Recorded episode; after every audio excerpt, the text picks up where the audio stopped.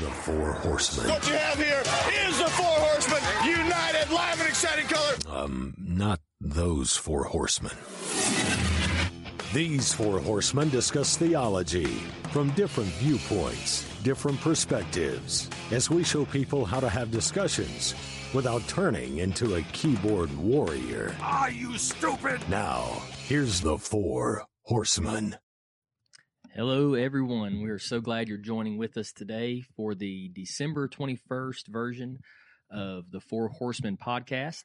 Uh, we want to just wish you a Merry Christmas to begin with. And actually, today's topic is going to be about Christmas and some issues that we see with the Christmas holiday um, in American culture.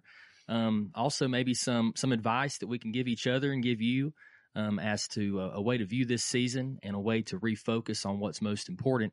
Uh, today we have Brother Derek McCarson, Adam Black, Ben Kerfman, and me, Ben Heisey. So we're so glad to be here today. Derek's the only brother. Derek is a brother. I'm still questioning the salvation of my other two friends here. So I'll just refer to them as friends. No, I'm just kidding. No, to my knowledge, these guys know the Lord Jesus and have been baptized by immersion as we are all baptized. Hey man, There we go. let's get down to the serious stuff. That's right. That's right. No sprinkling going on around here. No offense to Methodists or Presbyterians. That's well, why. maybe That's why bit. Baptists don't show up to church when it rains because they don't want to get sprinkled. That's right. Amen. Yeah, that's true. Oh my that's the truth. wow, that's great. Yeah, we've noticed. I mean, we could get into this later on, but uh, like a ten percent decline in attendance on rainy Sunday mornings.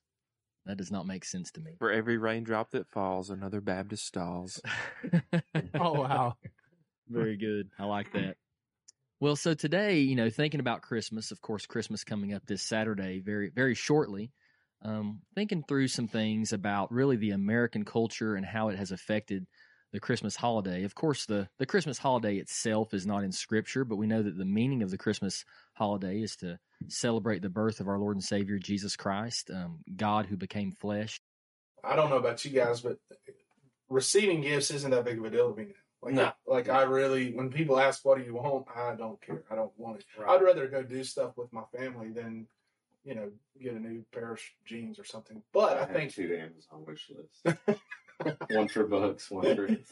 Ben disagrees with you. Yeah. I bet. Whenever somebody asks, I just send them the. It is important buy- that get the new boxers and the socks. Yeah. I mean, That's true. Because if not, you're going to have holes in your sock. I will not buy my own socks.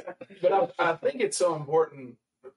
We're, we all have kids here. I think we've got like 62 kids represented in this room. At least. Um, These Most of them are Hey man, uh, make America great again. but fruitful. but I do believe that it, it Christmas is such a time to teach our, our children uh, about what it's truly about, and I think with kids, depending on you know what you have or you don't have, you know, kids will covet what other kids have. I remember growing up, my friend one year he got the Nintendo before me. Oh my gosh, like Mm. it was like like eight bit Christmas. You seen that movie yet? what is it? Eight bit Christmas. No, Imagine a Christmas story, right? The kid wants the BB gun. Right. Set- it's updated. It's set in the 1980s, and the kid wants the NES. oh. It's an awesome movie. Well, but I remember I was sitting there thinking like, parents don't love me as much as this. kid." you know, I mean that's just how I thought. You know, um, on, so, so I do think it's such a a vital time for our children to teach our children what it truly is about. You were talking about the shoe boxes. Like my daughter, this was several years ago when we kind of explained to her what it was about. Uh, Operation Christmas Child, man, she was like, "That's what I want to do." So for her birthday, she asked everybody to bring presents for the kids, and so we Oh wow. we've collected. That's what she's done for her birthday every year. Um, so she's got she's she's really getting it, and, and the shoebox things is her thing now. It's like her ministry at church, and Mhm. we've set up a room for her, and so she's all about uh, doing that. So I think it's Christmas uh, with the consumerism is it's such a vital teaching moment for us with our children more than anything. I think so. Yeah, I agree. I mean, are there any, um, I don't know, kind of uh, standard maybe that you could go by? Um, I've heard of some people say, well, we only get our kids three presents each because the, the three wise men brought Jesus three gifts. And that's kind of a Mhm. good teaching moment, Mhm. you know, just to say, well, this is why you're only getting three gifts.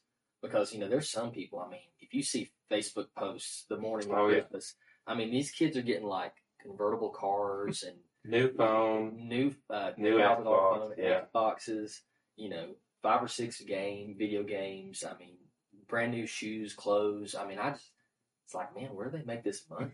Where's they like?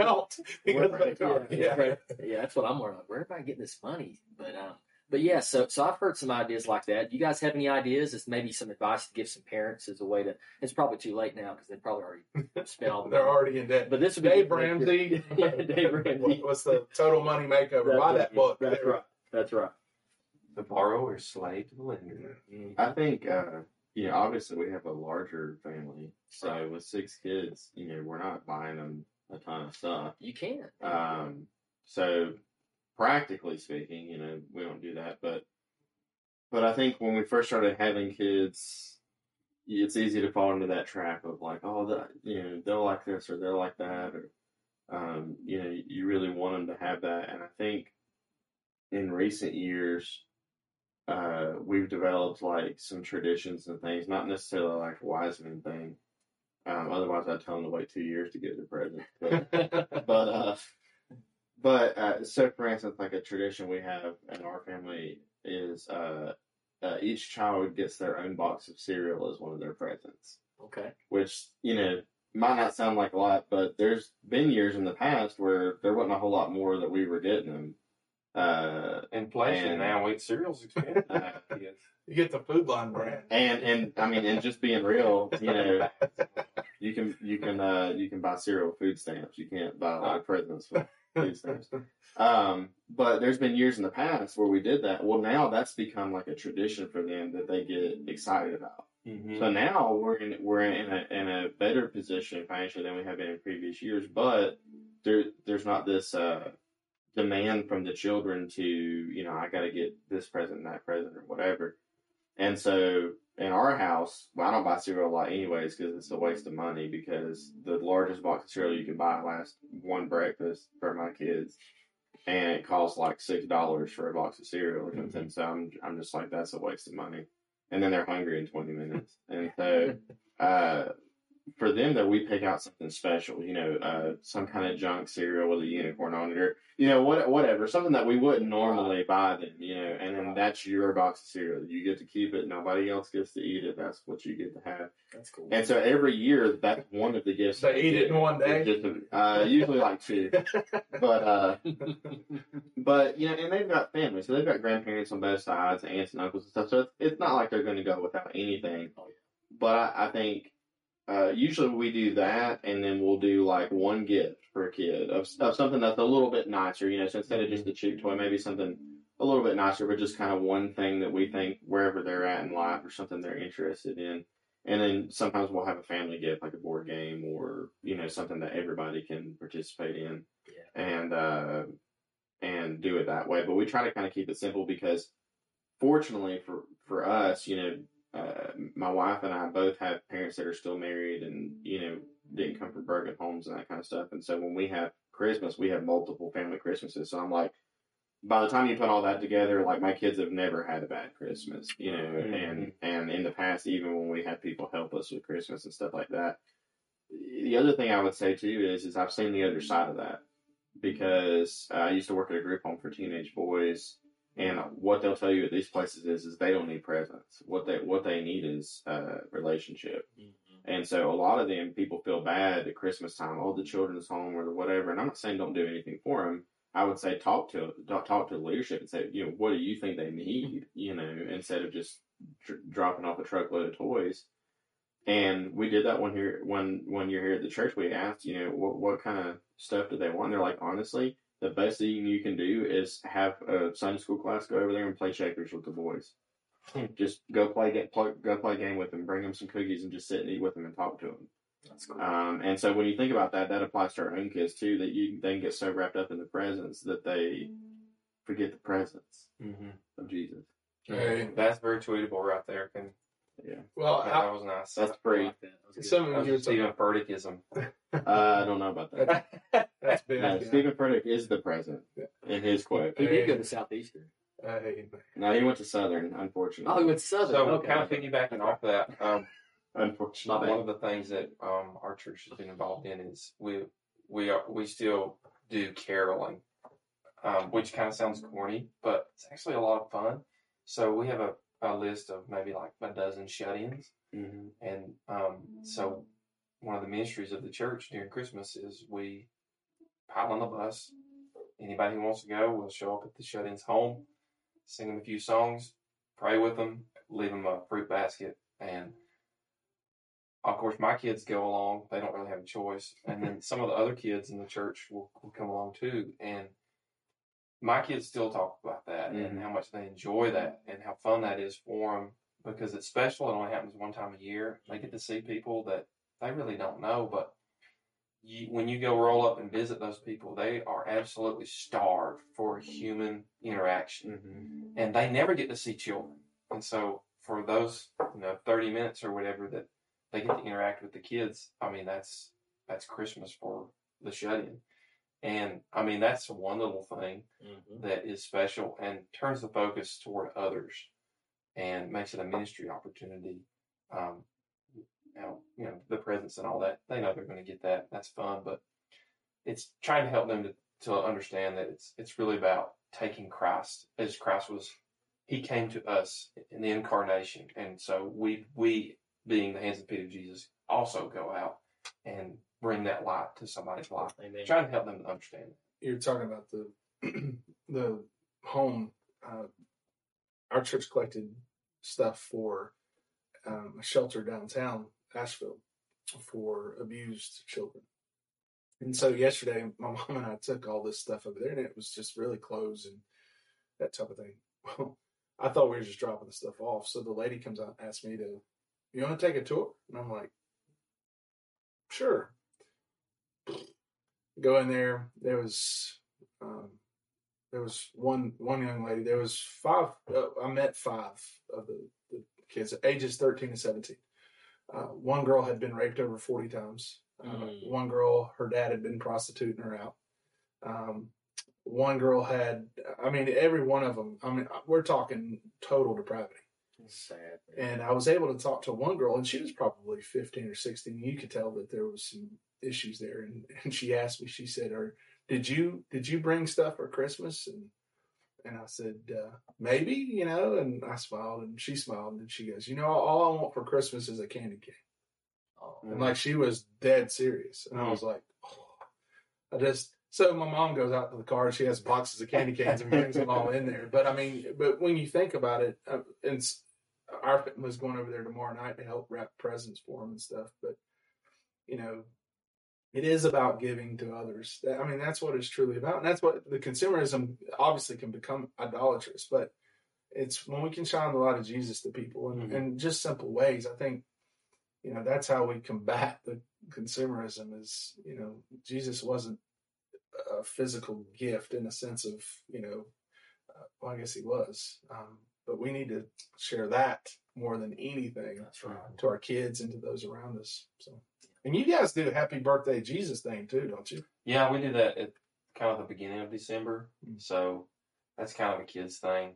Um, but, but we always have a tremendous turnout with that. And That's awesome. so, but think of like basically a birthday party, Mhm. except it, the theme is Christmas and it's we're celebrating the birth of Jesus. So we call it a Happy Birthday Jesus Party. And so it's set up like a traditional birthday party. The kids come in. Mm-hmm. Um, there's cupcakes, there's popcorn, there's goodies. They have craft tables um, where they can make Christmas ornaments. Um, or uh, I think this year they did tattoos, like Jesus themed tattoos. Uh-oh. you know, the washable kind. Um, so they did that, and then they You did, uh, in yeah, yeah. The guy over They, the they weren't getting ink. Brian Allen's over there. Yeah. Um, and then uh, um, this year we had a like an inflatable where they bounced around and you know wrestled each other and all that. But of course, the whole purpose is getting unchurched kids or kids from the community who are um, ministry prospects to come enjoy the party aspect of it. But we always take time, you know, about thirty minutes, and we either do a puppet show or we explain the gospel in a very easy way for them to understand. Um, it's interesting the results we've gotten out of that. We've actually, you know, had some good, good interactions with unchurched families and had some uh, some kids make professions and that that kinds of thing. Uh, so it's just another way to kind of do Christmas a different way and make it an outreach event like about other other people. And um, anyway, it's a lot of fun too. I think I think those are all definitely good ways. I mean, and I think the local church, you know, we're all pastors, and I think this is important for us to remember is that it's our responsibility to provide our church with the opportunities to reach people. You know, Mhm. really, the church is that outlet for people um, who join your church. It's you know, if you're not providing your church members with opportunities to reach your community, then you're really not uh, fulfilling Ephesians four. You know, to equip the saints for the work of ministry. Mm. So, um, and that's why it's so important to be a church member, is Yeah. because you can serve Jesus better as a member of a local church than you can not, because those opportunities should be there. Um, so, so I think that's great, uh, guys. I think those are some great ways to kind of redirect the focus of our families and our children on the true meaning of Christmas, which is obviously the greatest gift of all, is Jesus Christ. Mm-hmm. Ben, did you have something you wanted to add to that right there? I've been wanting some cereal now. Yeah, that's Right. It's funny you say I'm that. thinking about Captain Crunch Dude, this that- whole time now. Hey, that's my, my oldest daughter. That's hers. I've got like a video of her losing her mind the first year we did that. she got a box of Captain Crunch. I mean, it was it's a thing. Like she just that's her thing every year. I'm going to She England got after the that. Captain Crunch. Load Yeah. Uh, up. Yeah. One of the big bags of it, not Yeah. just the box. Right. Yeah. I have to buy Lieutenant Crunch. I can't Right. afford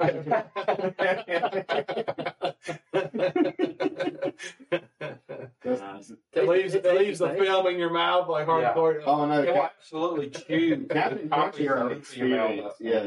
Yeah. If your mouth feels normal after you eat that, you Oh, didn't eat it's it right. like shreds that glass. You know. That's all they are, little uh, fiber like like briquettes. It's like Copenhagen. Yeah, for kids. For kids. it's a bit- it is what happens. Oh my goodness! Wow. That's, listen, y'all need to share that. If you just heard that, you need to tell somebody about this podcast. That was worth listening to right there. Copenhagen for kids. Well, I, I'm gonna title. I'm gonna title this Only in America, boys. Christmas. Christmas. America. so uh, no, I mean, so so this year uh, on Thursday we're actually doing uh, a candlelight service here, which we have not. We've We haven't ours tomorrow. we haven't done one since I've been here. You I too, think aren't it's you? been probably Yeah, close to a decade or more since our church has done one. Mhm. And we're right in the in the city, and people drive by all the time, and we're always saying, you know, how do we how do we connect with these people? And and so this year we're like, okay, let's just plan the simple service. So like, there's no preaching. It's basically we have scripture reading all the way from Old Testament, New Testament, and then Christmas songs, and then it gets a little post meal at the end. You know, we end with like a mighty fortress and all that. You know. But um, and then we're having some some hot chocolate and cookies afterwards, you know, and invite people to stay and be able to kind of talk with them. Basically, just trying to be a witness. And we did some promotion and stuff with it, and it seems like it's getting quite a bit of attention. And Awesome, so we're really excited about that because it could be a great opportunity, like, like you said, man, for us to connect with people in the community and Kind of um, redirect the But Yeah. got, you got people who will come to church when there's a funeral, mhm. when there's a wedding, maybe on Easter, maybe on Christmas. Those are E and C Christians. yeah. Eastern Christians. See, Oh, yeah, those, yeah. Creatures. So so and and so I I targeted that directly because when I think candlelight, I have memories as a kid of being in candlelight service, and I couldn't tell you anything that go that went on except I was allowed to hold something that was on fire. I mean that's uh, and to me I was like, this is awesome. This is the coolest church service I've ever been Actually to. trust me with fire. Yeah. So we got real candles, not LED candles. We got the the real stuff, and uh, and we're gonna do that during the service. And so in promoting it, it's traditional candlelight service of, hey, if you're a parent, grandparent, this is just like what you grew up with, singing songs that you know, scripture passages that you're familiar with about the birth of Christ, um, and and trying to kind of pull those people in that that may be the only time of year. So, you know, I never go to church, but I want the grandkids to go to the candlelight service. You know, Mhm. and uh, and the goal is is that everybody there is actually hearing. You know, that this this baby grew. He's not a baby anymore. You know, he grew up. This isn't Talladega Nights. You know, he he grew up Ricky and Bobby. he's a king now. You know, and he's coming again. And so we we, right. we celebrate his first coming, Amen. but we anticipate his second coming. man. And they make a good outline. Dennis would be proud of me today. I'm on. I'm on Hey, when I do the I hope, Advent he's, I hope he's listening. when listening. we do the Advent candle, we light the hope candle. That's the way I do. I say, hey, the prophets looked for him the first time, but we're looking for him the second. well, we don't do we don't do Advent because we're not Anglicans. But, Uh, that was the conversation in our pastors' conference this week. There was a debate about uh, doing Advent. I did it last year. But I, but I think to tie in with some of what we're saying though, that one of the points that was made in that conversation about Christmas is there's there is a cultural return to tr- traditional uh, services and litur- liturgy. Mhm. So I was I was talking about how a lot of younger pastors are going back to things like Advent and liturgical calendar and traditional worship and things like that Mhm. because I think for a lot of people it provides stability. If you think the culture is so chaotic, you can you can go to a, a church that has kind of an entertainment mindset, but you can get entertainment in a lot of places. What you can't get right now is stability. Uh, and I think for a lot of people, even going back, like a church like ours, we do congregational singing, hymns, simple instrumentation, 45 minutes of preaching, Lord's Supper every week. I mean, it, it's not cool, it's not trendy, it's not any of that. It's just stuff Christians have been doing Oh, no, for it is. thousands of years. Ben Kerfman is there. It's cool. I, I don't know about that, but um, but it's stuff that Christians have been doing forever. But the thing that we're finding is, is people in their twenties and their thirties are gravitating towards that because it's it's like something for them to grab onto. It's like they're in a storm and they're getting blown away and they're trying to wrap around a tree somewhere. You know, You know, it's interesting that you mentioned that because I had a conversation with a, a guy who um, was visiting our church. Uh, he had been invited by some church members, and I got to talking with him. I said, "What's your church background?" He said, "I'm Catholic." And I said, "Really? Well, tell me about your background." He said, "Well, I grew up Southern Baptist, but now I'm Catholic." Wow, that's I was like, "Tell me your story." yeah. And he said, well, the reason why I gravitated back, uh, gravitated toward the Catholic Church is because of the structure. hmm It was the same thing every time. And I wanted to say, well, yeah, but you're sacrificing Jesus again on the on the altar, you know, mass, all that. a lot of. Catholics don't know that. They don't know any of that. Mary worship, all of that. I didn't get a chance to get into all that, but I was astounded by that answer. Piggybacks off of what you just said. He was saying that look, it's the same thing every time. There's tradition, there's liturgy. I know what to expect, and it's stable, according to him. So uh, I've experienced that that myself, just in talking to others. But whether he really understood the gospel or not, mm, that's another matter. But But if you think about it, the whole holiday of Christmas, I mean, that's the theme of our episode. The whole holiday of Christmas is uh, a tradition. It is a liturgy culturally. So even for people who aren't Christians, going to a candlelight service, you know, like like I saw somebody was posting about, you know, even uh, Kevin McCallister in Home Alone went to the candlelight service. You know what I mean? I Like, saw that. like, thing, like yeah. if Kevin McCallister can make it to church, you can too. right, yeah, and and and you know. But culturally, there is this, and of course, you know, you can tie in Santa Claus and all this other kind of stuff into the tradition of it. But one of the reasons why people love holidays is again, it's it's like a ritual. Uh, when you look, God did this intentionally with Israel with the mm-hmm. feast, Mhm. right? You have a feast every few months to point you back to God to create this tradition Rhythm. of Yeah. not forgetting God, not forgetting mm-hmm. who He is, you mm-hmm. know. And if I was fully a Puritan, I would be anti Christmas and Easter altogether. But I do think there is some value in our culture that is so disoriented right now to be able to nail something down and say, I at least know that there's something certain here that Christmas still exists. Even if I don't even fully understand what's going on, there's something I can kind of hang my hat on there. So would you guys say it's acceptable? I mean, you talk about tradition, you talk about meaning, and how you know these this holiday brings us back to the fact that it's about Christ. Um, you know how people say Happy Holidays. Well, how do y'all feel about that? Trigger. Merry Christmas, you filthy animal. what do you think? I don't feel like I have to say Merry Christmas because I'm not a Catholic and I don't observe Mass in general. hmm So Lady. I mean, I'm not I'm not offended by people not saying Christ Mass because I don't really believe in Christ Mass either. But I mean, I get I'll where you're going with it. yeah, I'm not one of these people that gets super offended of you know somebody says Happy Holidays, Merry Christmas, you know, and you get in their face with it of you know the or, or, or even Doug Wilson, as much as I like stuff that Doug Wilson does, you know, he's like, you know, saying Merry Christmas is proclaiming the expanding kingdom of Jesus in the world. And I'm like, I understand what you're saying, but I still think that's kind of a stretch. I, you know, mm-hmm. I just don't. I don't see it having a whole lot of meaning. Personally, You never use the word Mary. Let's be real. Have y'all ever used Mary in a sentence in a normal day? No. Man, I am married today. We No, know. you don't do that. You know the Brits. The Brits say Happy Christmas, Right. Because of Queen Elizabeth. Right. So, but either way, I, I, mean, yeah, they don't. I mean, I guess some do. I think I don't Charles pay Dickens. I'd heard Charles that. Dickens Yeah. started the Mary part. Mm-hmm. I'm American, not English. So. Well, yeah, well, and here's the thing too. I mean, holidays. That's holy days. Mhm. So in reality, even by someone thinking they're, Mm. you know, undercutting Christians by saying happy holidays, they're still affirming Christianity by saying happy holy days. Mm-hmm. You know, so I kind of have a new perspective on that. You know, because uh, actually we we advertised pretty heavily our candlelight service and even on Facebook, kind of boosted the post and all this other stuff.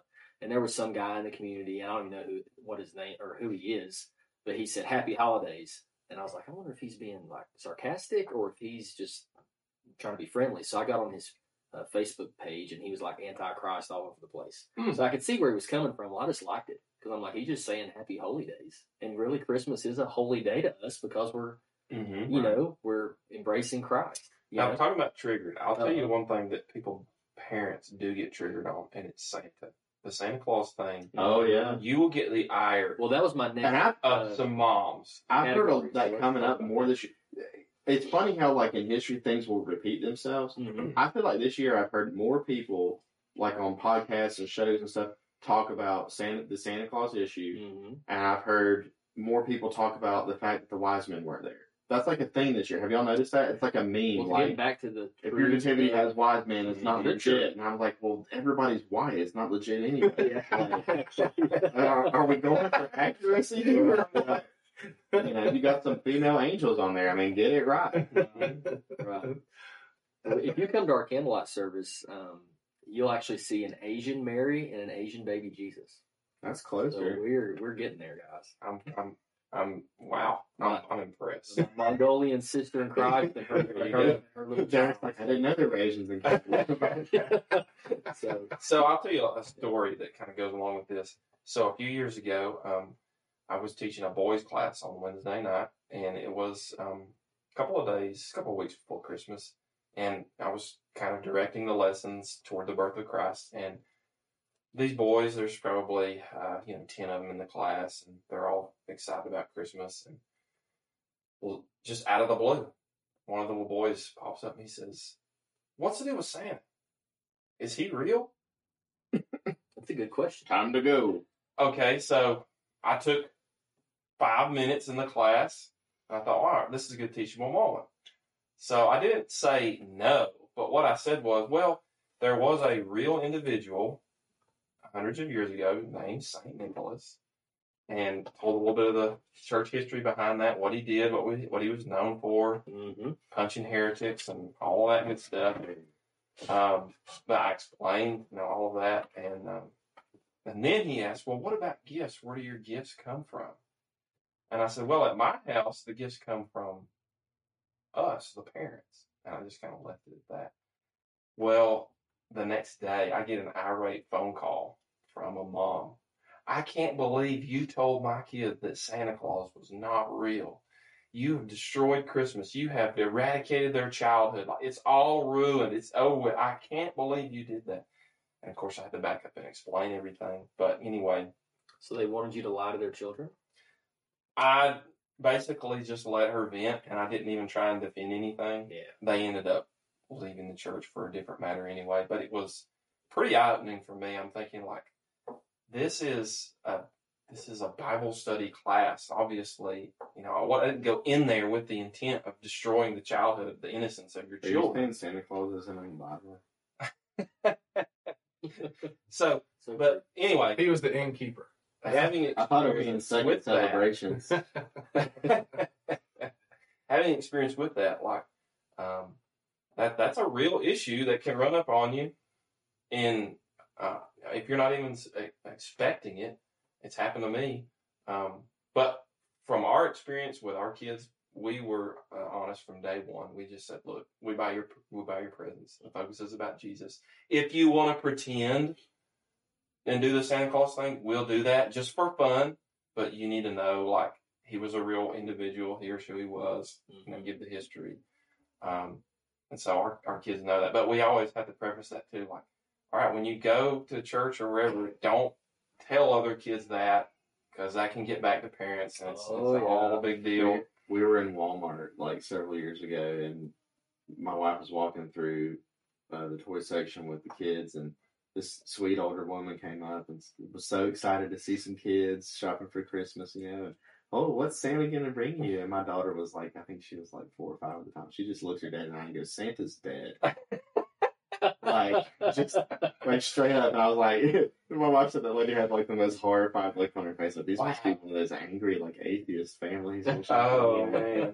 But but the thing was is we so we we taught like historical Saint Nicholas. So Mhm. I I'm not a big VeggieTales fan, but the VeggieTales Saint Nicholas This is podcast is all over the place. Listen, the VeggieTales Saint Nicholas is actually great. I would actually commend it to you because it, t- it actually tells the story and pretty accurately of who Nicholas of Myra was uh, in the VeggieTales version. And so we bought that and we watch it every year as part of like our our uh, Christmas tradition or whatever because it. It, it has funny parts in it, but it goes into the seriousness of who was this man and the fact that he actually did love Christ and actually believed the gospel, and that a lot of the traditions of the stockings and gifts and that kind of stuff were passed down on him, but but he did those things because of Christ. And so we've talked with our kids of you know, I mean, when you see Santa Claus in a in a red and, and white suit, that's it's because it's modeled after a Roman bishop's robe. Like you go and look at the history, and it's there. And so uh, we're not saying Santa's not real. We're saying he was a he was a real man, and he actually uh, was a believer and was sold out to Jesus, and that's why he did the things that he did. And so instead of looking to him, we should look at the one that he was looking to, which was Christ, and trying to give them that context. But you know, when you're four years old, you just come Mm. up with Santa's dead. You know, it's about. And so we've had to have that conversation several times, like Yeah. I said, Derek, of like, hey, listen, different families talk about this in Yeah. different ways. And in our family, this is how we talk about this. But with your friends and all that, you need to let their mom and dad talk to them about those things. And so you need to just kind of Right. leave it alone. Mhm. We do Santa Claus. I'll be that guy. No, we do. Uh, really, just out of tradition. Um, I did it. We did it. My parents did it. Did you get up on the roof? Uh, no. If no, you're not dancing on the roof, you're not committed. No, I didn't. Uh, But I mean, we we have we have discussed who he was, you know, and that type of thing. And um, I, I, people's I, I've heard some people say, you know, well, if you'll lie to him about that, you'll lie to, you know, and, and I I don't know anybody who's in therapy that you know believed in Santa Claus or whatever. Um, so and we've had that. My wife actually, I haven't. My wife has had conversations with kids in her class because it's like it, my oldest is at that age now where it's like they're wanting to ruin stuff for each other, and so she she's she's had to talk to several people who are like Santa Claus is not real. I caught my parents, and you know that type of thing, and so um, I do think there's an innocence to it. I do understand both sides. It's not as though I'm going to sit here and say you should do it or you should.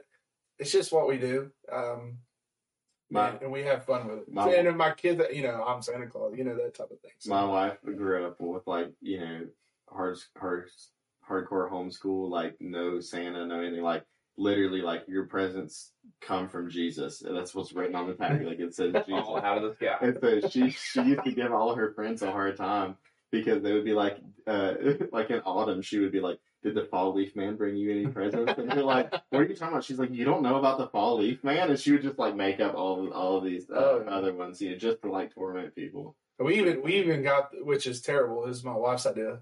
She, but I'm the head of the household.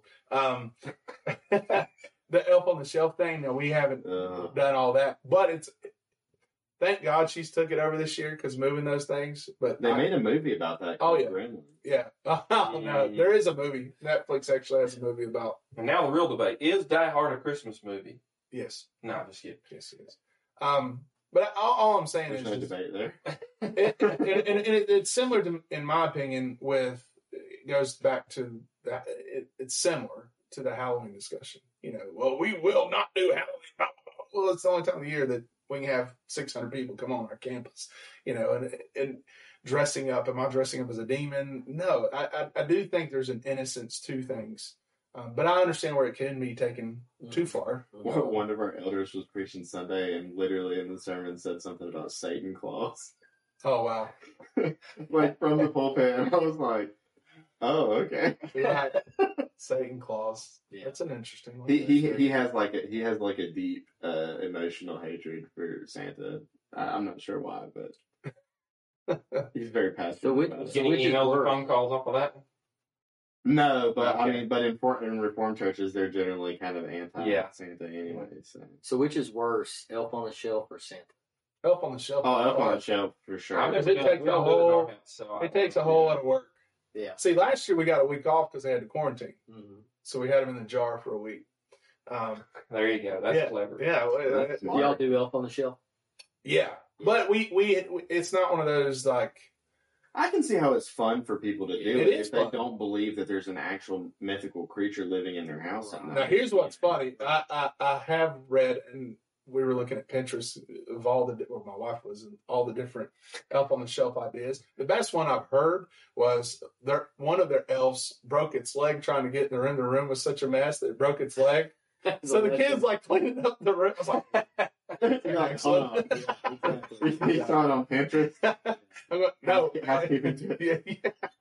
no, but but I mean, again, it's it's again one of those innocence things. It's Um, kind of a fun thing. It is. I, I, I do, and I, I think it is. And um, We we do we do Elf on the Shelf too. Yeah. And one thing my kids couldn't get over is why does he have a tag on him?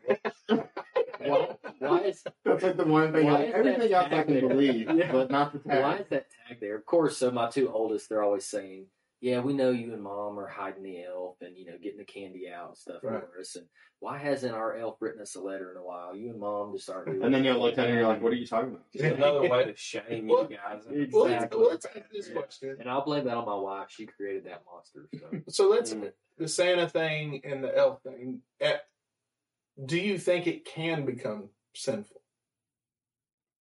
Well, sure. Anything. anything can. But I mean, at what level?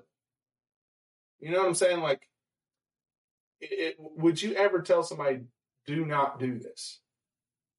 If you heard about what they were doing, I, I think uh, I would venture to say most people spend more time creating scenarios for their elf on the shelf if they do that than they do talking to the kids about Jesus. hmm, So That's that that would be a problem. Well, you're diverting attention from Christ. that's the end, folks. I mean, I mean, I mean, that's the whole thing. Like I said, I can see how it's a fun thing for people, and that's fine. And people have different traditions or whatever.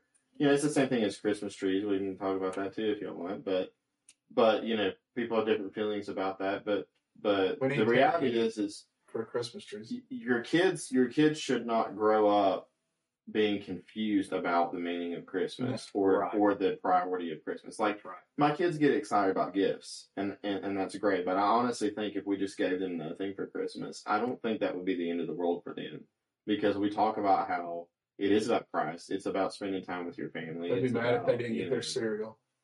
yeah, you know, I mean, they would they would be disappointed, but it's it's not as though uh, their entire world of Christmas is centered around uh, materialism or selfish gain or whatever. And it's the same thing. Like it's like you know, hey, if you if your shelf on uh, elf on the shelf, you know, slipped and fell in the kitchen one year and you never saw him again. Is that going to be? Are you going to lose your mind over that more than you would lose your mind of? Oh, well, Christmas fell on a Sunday uh, we're not going to go to church. Like, why would we not go to church? Next year, You know, It yeah, next year. yeah, Yeah. I mean, that, that could So- be another. I think that's a great the, Conversation the priority thing. If if your kids are if if everything is equal, If they know more about Santa Claus than Jesus, that's a problem. that is a Nothing wrong with major. that. Yeah, yeah, Yes. that's a, that's an excellent. I agree. I agree.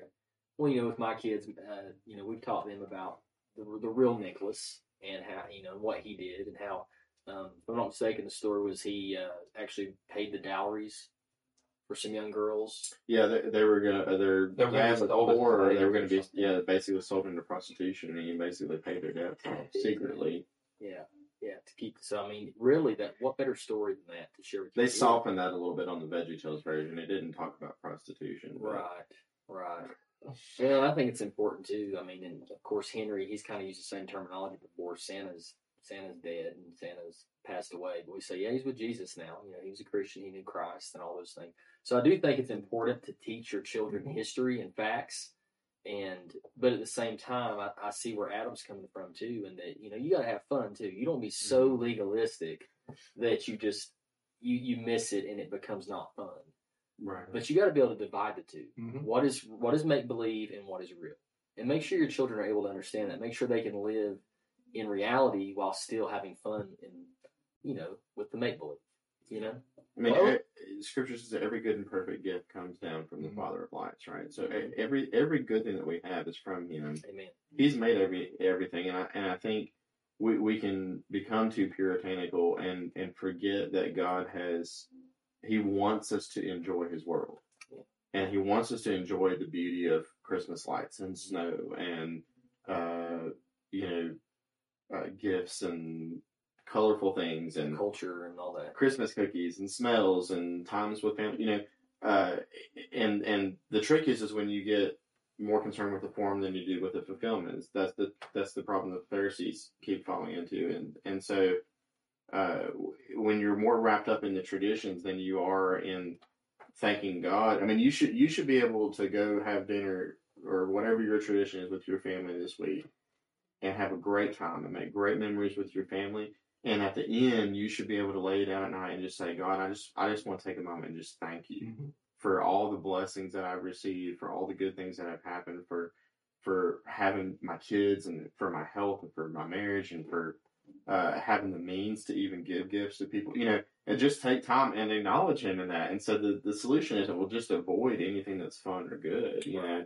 But at the same time, if it's more if it's more about the thing than it is about the one who who gives the thing, then we're just missing it. And that's not a Christmas thing. That's just in general. That's every week when you put money in the plate too. You know, you can throw it in there and be in sin, but Mhm. it, it's more of an attitude of the heart. Of where did all this even come from, anyways? Yeah, I agree.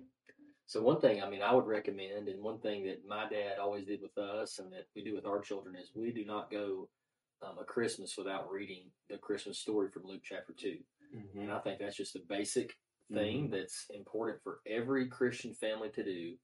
And uh, men, you should be doing that. You should Yeah. be the one reading that story to your family and making sure that you just reiterate um, the meaning of Christmas. Because if you let your family go through Christmas without talking about the Lord Jesus and the beauty of the redemption story, God becoming flesh and dying for us on the cross, then you're forgoing your responsibility as a spiritual leader Mm-hmm. and um, you know, sure, mom can read it, and that's great, but it's it has a special gravity when it comes from dad.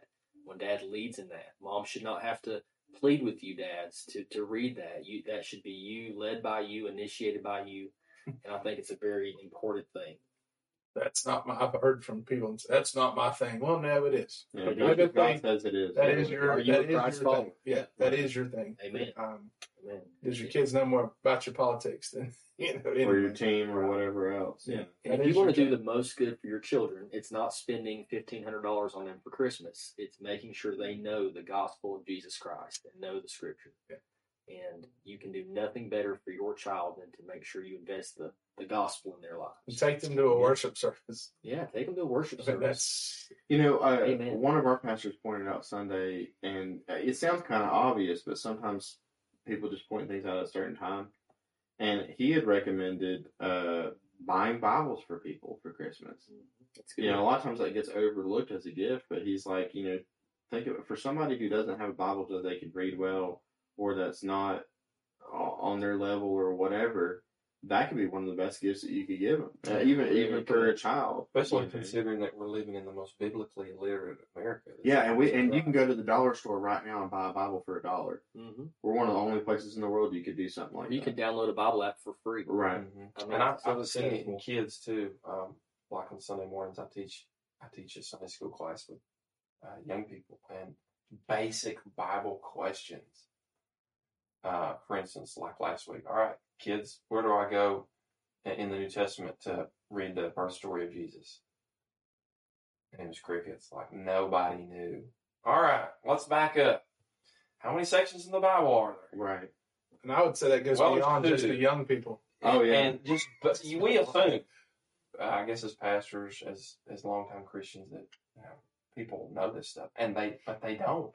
Well, and And not in this culture anymore. And I think Christmas is a great time to teach theology to your people. So I, I I was looking back at outline that I had preached in 2018, and the State of Theology, Ligonier does this uh, survey every year on the state of theology, and they were interviewing evangelicals, which were people who said they believed in the authority of Scripture, they believed there was only one way to be saved, and that was through Jesus. They believed that they were supposed to personally evangelize people. Mm-hmm. Sounds solid, right? Of of those kind of people.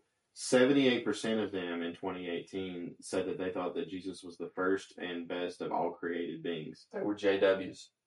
That, that, that's Arianism. That's, a, that's been a heresy for 1700 years, over 1700 years now.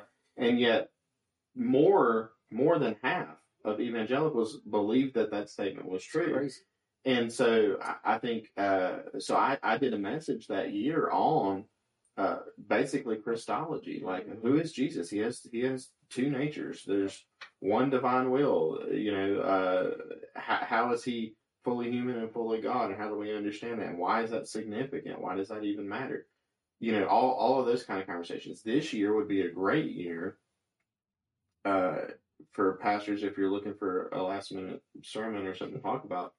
Uh, one of the things that I that, that I've been thinking a lot about in, in light of COVID over the last two years is, is the, the the corporeal nature of the church. In other words, in the flesh, that you know Jesus, uh, God came in the flesh, uh, and and that's really what we're talking about. That's really uh, you could preach a whole message just on the condescension of Christ. Of how much did he have to condescend to be able to come as a as a baby to a poor family in the middle of nowhere mm-hmm. from from a throne of glory. It's like if you really just take take just take even five minutes this week and like really think about what Jesus gave up or laid mm-hmm. aside in order to come and do that. too.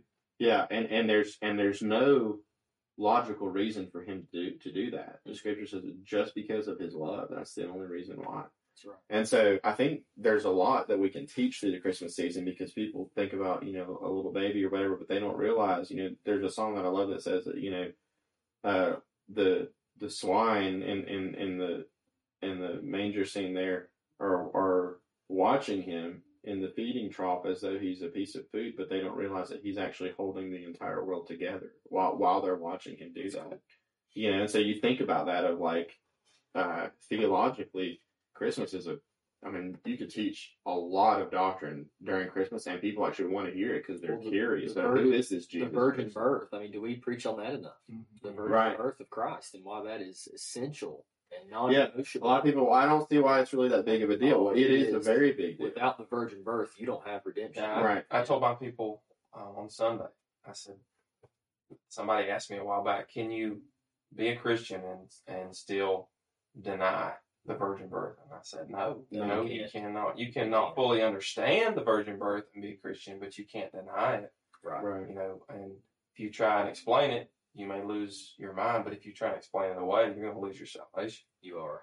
So What's the same thing with that other statement? Now, I think a lot of people who would say that Jesus is created, uh, they wouldn't recognize that that's an error. I think if They you kind of. I think if you kind of explained it to them, they would Mhm. say, "Oh, well, that's not really what I'm saying." They're probably thinking through Mary. But the reality is, if they, if they, like you said, if they actually affirmed that, if they affirmed a doctrine like Arianism, uh, historic Christianity in the scriptures would, would say that person is a heretic. That person is going to go to hell. They might believe everything else right, but if you don't believe that Jesus is God, you're not. You can't be right. saved. That's right. And it seems like such a simple uh, Christian or biblical statement to say Jesus is God, but you, you'd be surprised how often you need to preach that to your Mhm. congregation.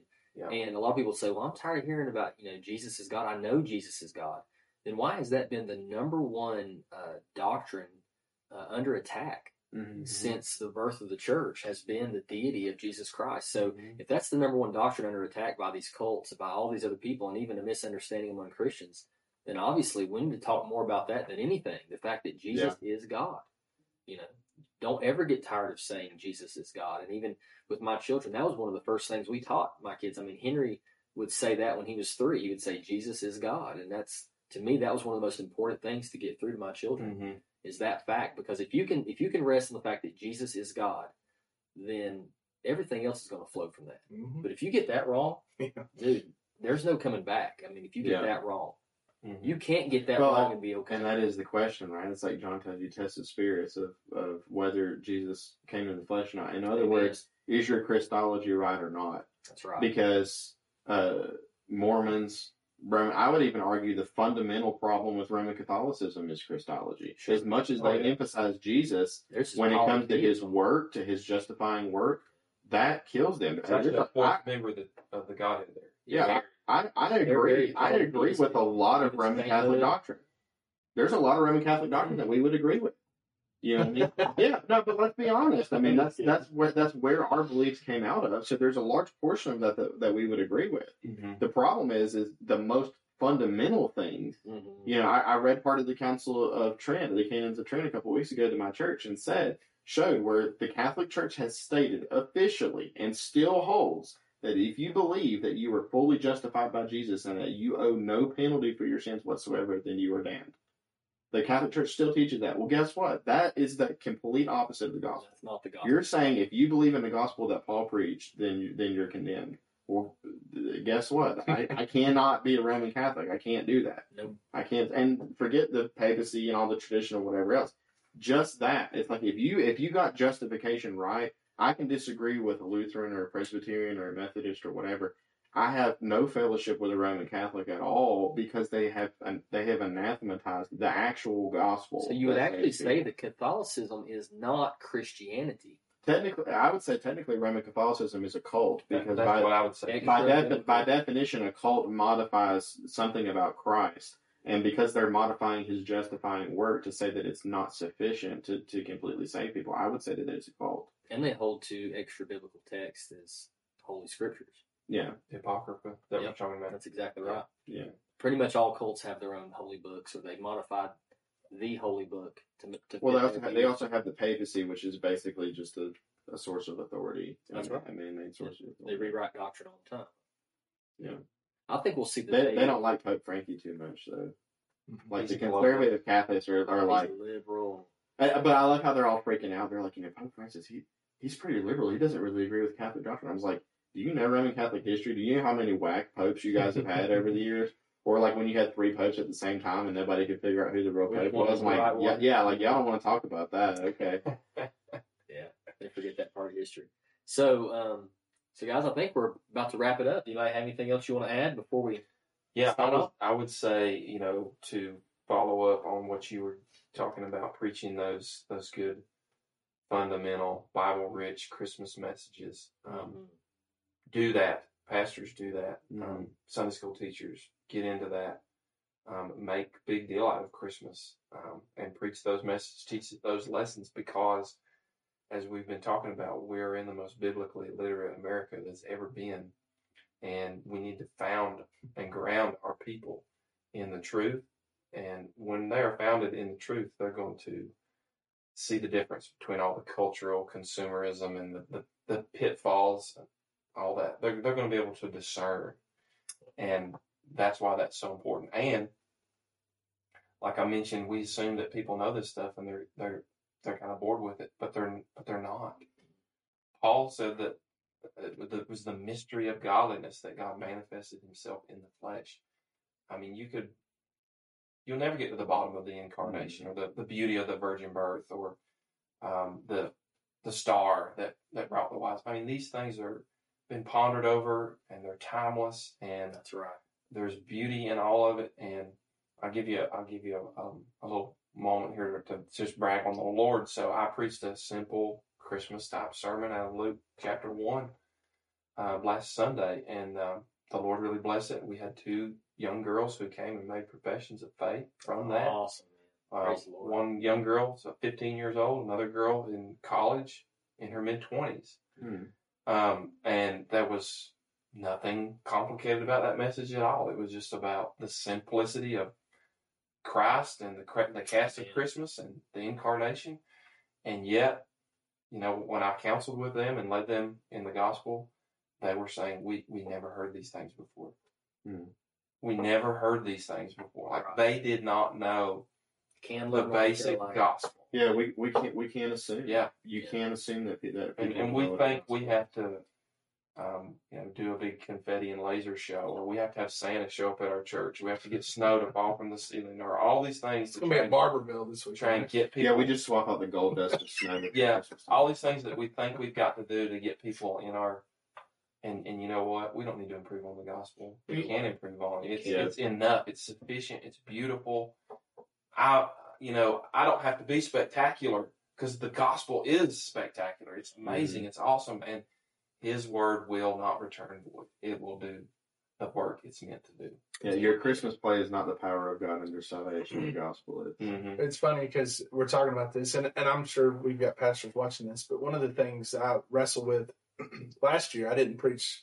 We do a combined service for Christmas, and this wasn't my year to preach it. But last year, I was like, Christmas, like Christmas story again. Like, how can I? yeah Dude, and the conviction God put on me, like, I was like, oh, like I really had to repent because Mhm. and it wasn't so much that um it wasn't so much that I didn't find it was important, but it was like, can I make this any better? Or how can I, you know, uh, how can I, the preach, donkey's how can I preach something different or that I didn't preach last year? But what you guys are saying is absolutely true. Like it's it is one hundred percent the gospel, and if you can't preach the incarnation of Christ, It's the simple story. and it doesn't have to be the story itself is spectacular That's right. enough. And so If, if you got over it, you're not thinking about it right. Right.